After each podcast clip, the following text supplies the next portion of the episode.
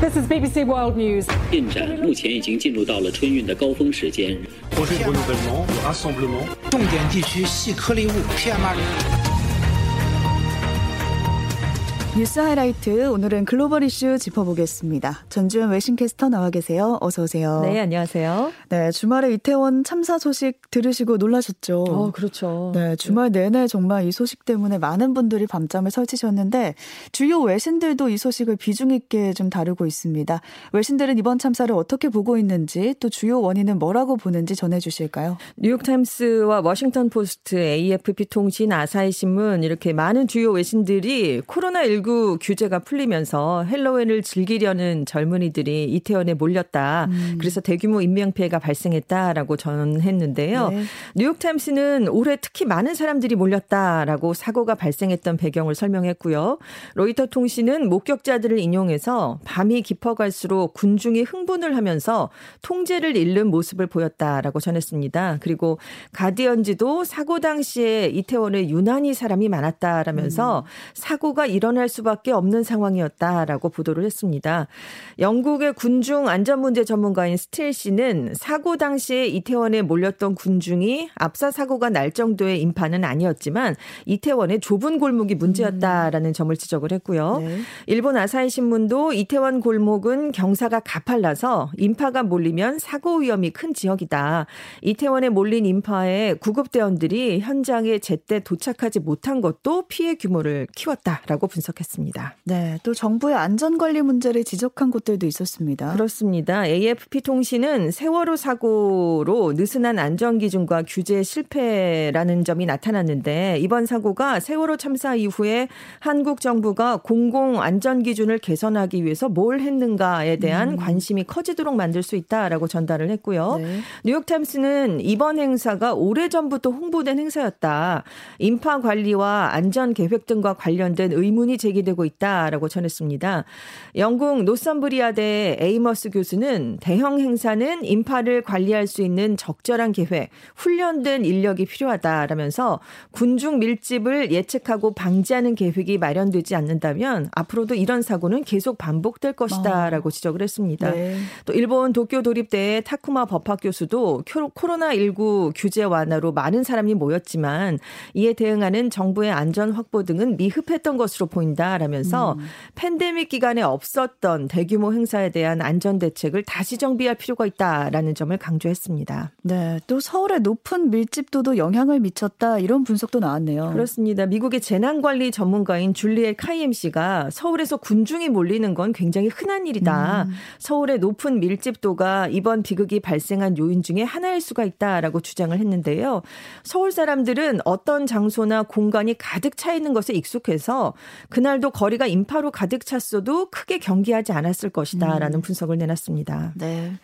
여기서 궁금해지는 게 다른 국가들은 이렇게 인파가 대거 몰릴 걸로 우려되는 행사에 어떤 대책을 세우고 있는지 이 지점인데요. 네. 먼저 일본의 경우는 어떤가요? 그러니까 일본도 헬로윈 데이에 많은 사람들이 몰립니다. 그 음. 그렇게 이제 인파가 대거 몰릴 것으로 우려되는 행사에 경찰이 강도 높게 경비 작전을 펴고 있고요.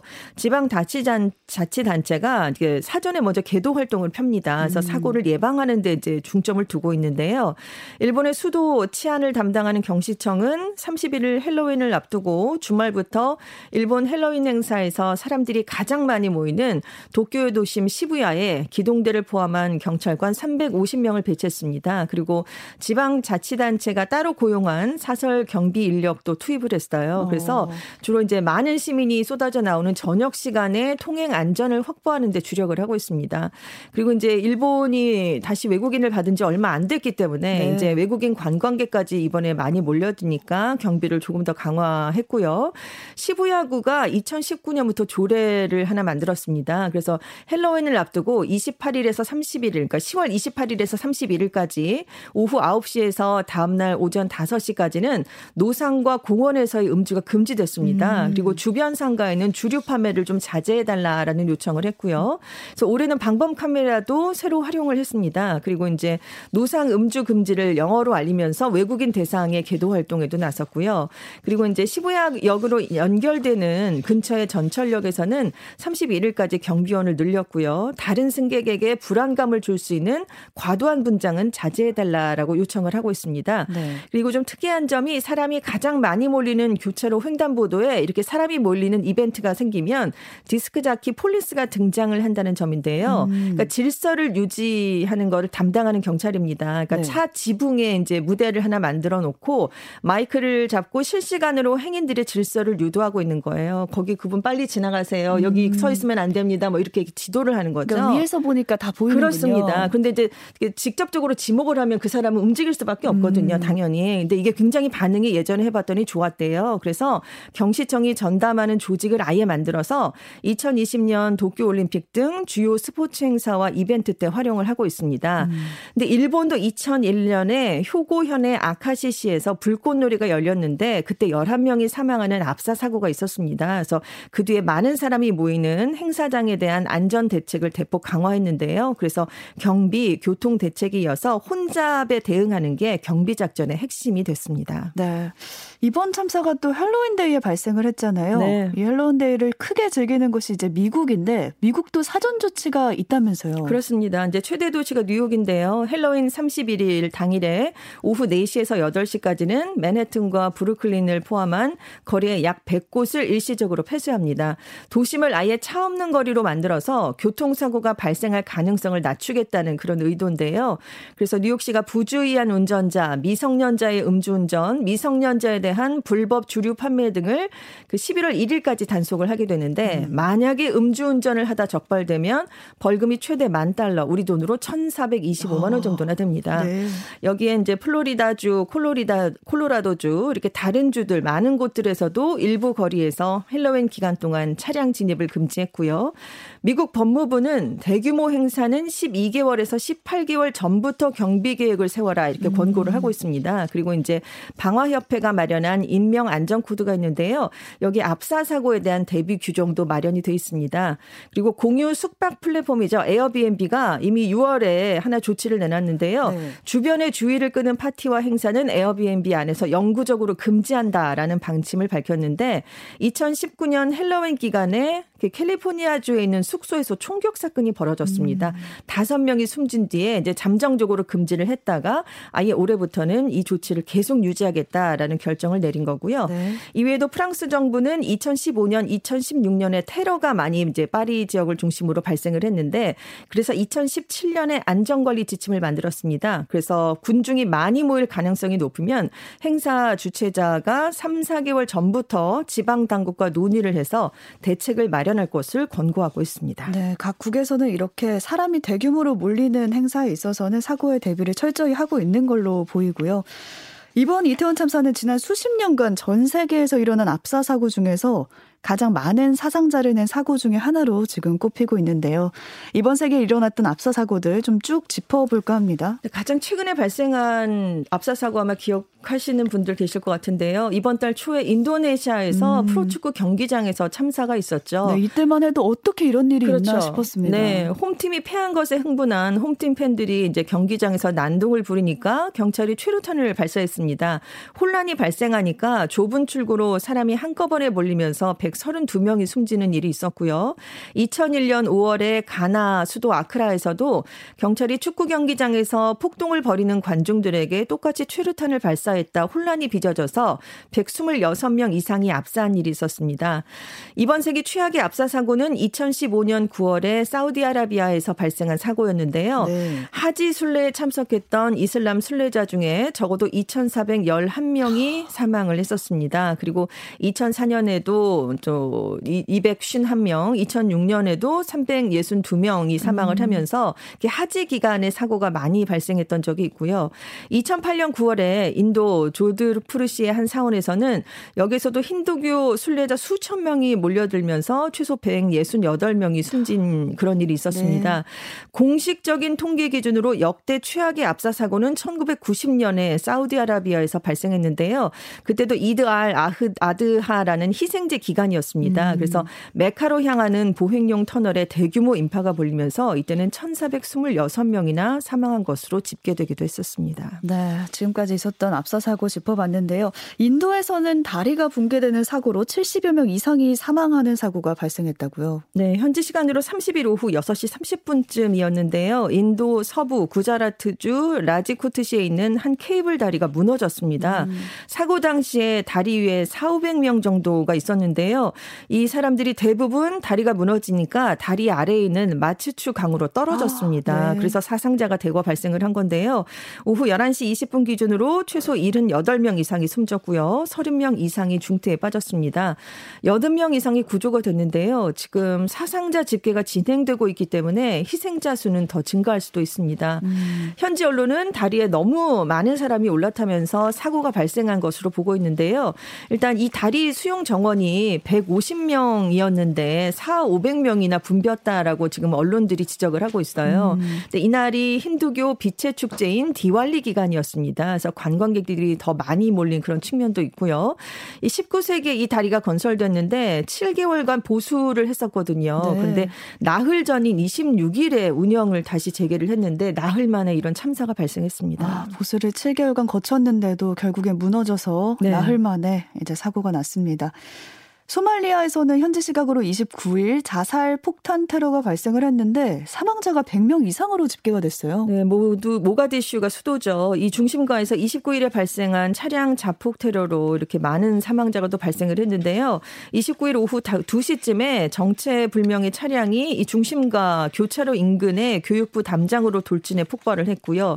이어서 구급차가 도착해서 사고 수습을 하고 있던 와중에 근처에서 두 번째 폭탄이 또 폭발을 해버렸습니다. 음. 이번 사고로 최소 100명이 숨졌고 300명이 부상한 것으로 집계됐다라고 소말리아 당국이 밝혔는데요.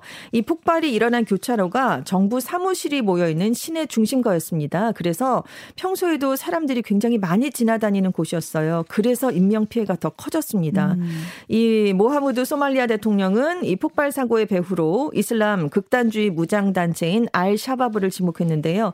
하지만 알 샤바브는 그동안 테러 공격에 대한 책임을 인정한 적이 없다. 있다라고 로이터 통신이 전했습니다. 네.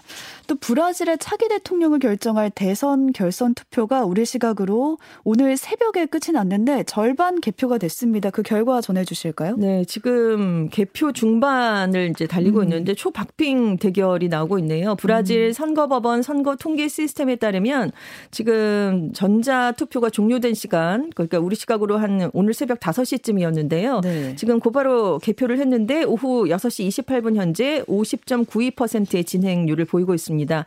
이 중반 개표 결과 현 보수나루 대통령이 50.3%, 룰라 전 대통령이 49.7%의 득표율을 기록했어요. 아, 지금 0.6% 포인트 차밖에 나지가 않습니다. 음. 지금 보수나루 현 대통령이 개표 직후에 잠깐을 제외하고는 줄곧 룰라 전 대통령을 앞서고 있는데요.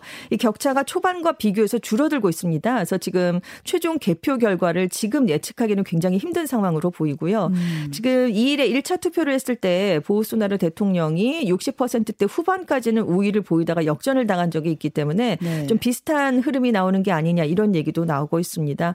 지금 아직 지역별 득표율까지 정확하게 발표가 되진 않았지만 상파울루, 리우데자네이루 이렇게 남부의 인구가 밀집한 도심 지역에서는 보우소나르 대통령이 그리고 음. 이제 북동부 지역에서는 룰라 전 대통령이 우위를 보이고 있는 것으로 파악되고 있습니다. 네, 소식이 더 들어오는 대로 전해드리도록 하겠고요. 지난 주말에 미국 권력 서열 3위죠. 낸시 펠로시 하원 의장 집에 괴한이 침입하는 일이 있었습니다.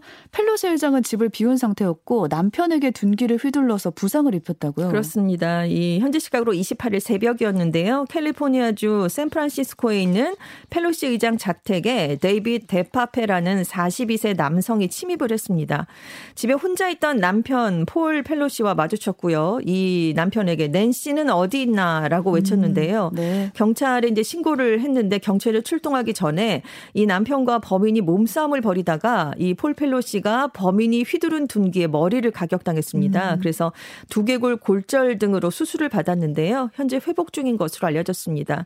범인은 경찰에 체포가 됐습니다. 살인 미수, 노인 폭행, 주거 침입, 위험한 둔기 폭행 등의 혐의로 구금이 됐는데 지금 펠로시 의장이 다음 달에 이제 8일에 내일 중간 선거가 있습니다. 그래서 네. 선거 지원을 위해서 이날은 워싱턴에 머무르고 있었어요. 사건 당시는 집에 없었는데 NBC 방송은 범인이 케이블 끈을 갖고 있었다고 합니다. 음. 그래서 펠로시 의장이 집에 올 때까지 남편 폴 펠로시를 묶어두려고 한 것이다 이렇게 전했습니다. 네, 듣다 보면은 이제 낸시 펠로시가 목적이 아니었나라는 네, 그렇죠. 생각이 드는데 네. 동기가 밝혀졌나요? 정확한 건 밝혀지지 않았는데 이 사람의 SNS와 블로그 계정을 봤더니 그 국회 의사당 폭동 사태와 관련 한 음모론 글, 뭐 반유대주의, 혐오성 게시물이 굉장히 많았던 것으로 지금 보여서 음. 이것과 연관이 있었던 게 아니냐 이렇게 지금 추정이 되고 있고 네. 그 의회 폭동 당시에 트럼프 전 대통령들의 지지 대통령이 지지자들이 외쳤던 구호가 낸시는 어디 있냐였거든요. 아. 왜냐하면 미국 하원 의장이고 그 그동안 트럼프 대통령과 대립각을 세워왔던 대표적인 민주당 인사기 때문에 그래서 그것과 좀 유사하지 않겠느냐라는 추정이 지금 나오고 있는데 정확한 건 더 조사를 해봐야 할것 같습니다. 아무튼 중간 선거가 얼마 남지 않아서 이 음. 이슈가 중간 선거에 미칠 파장을 양당이 다 주목하고 있습니다. 네. 다음 소식 더 보겠습니다. 러시아가 흑해를 통한 우크라이나 곡물 수출의 안전을 이제 더 이상 보장하지 않겠다 이렇게 선언을 했는데요. 왜 그러나 했더니 우크라이나가 러시아 함대를 드론으로 공격해서 그렇다 이렇게 이유를 들었습니다. 그렇습니다. 현지 시각으로 29일에 그 우크라이나가 러시아 함대 그러니까 민간 선박 등을 드론으로 공격했다라면서 이제 러시아가 협정을 파기하겠다라고 했는데요. 러시아가 곡물 수출을 못하게 우크라이나 곡물 수출을 못하게 막다가 작년 지난 7월에 흑해 곡물 이니셔티브라는 협정을 통해서 음. 우크라이나 곡물 수출에 합의를 했었습니다. 그런데 우크라이나는 우리가 한 게 아니다라고 당연히 이제 일축을 했고요. 러시아는 우크라이나의 배후에 영국이 있다 이렇게 얘기를 했는데 음. 영국도 러시아가 거짓 뉴스를 퍼뜨리고 있다라면서 굉장히 반박하는 그런 일이 있었습니다. 네, 러시아가 이렇게까지 나오는 이유가 있을까요? 그러니까 협상 파 기를 내세워서 식량을 다시 무기화하려는 것이다. 그래서 아프리카와 아시아에 대한 기근 위기를 높여서 지금 우크라이나에 대한 뭔가 안 좋은 감정을 불러일으키는 이려는 것이다. 이런 얘기가 나오고 있는데요. 그리고 이제 다음 달 19일에 이 협상이 만료될 예정이었거든요. 다시 체결을 해야 되니까 거기서 음. 유리한 조건을 끌어내긴 위한 의도가 있는 게 아니냐 이런 얘기가 지금 나오고 있습니다. 근데 문제는 이렇게 되면 곡물 가격이 또 불안정해질 수 있거든요. 네. 그게 또 우려되고 있습니다. 네. 오늘은 글로벌 뉴스와 더불어서 이태원 참사 관련 외신 보도까지 긴 시간 전해주셨습니다. 전주현 캐스터와 함께 했습니다. 고맙습니다. 네, 감사합니다.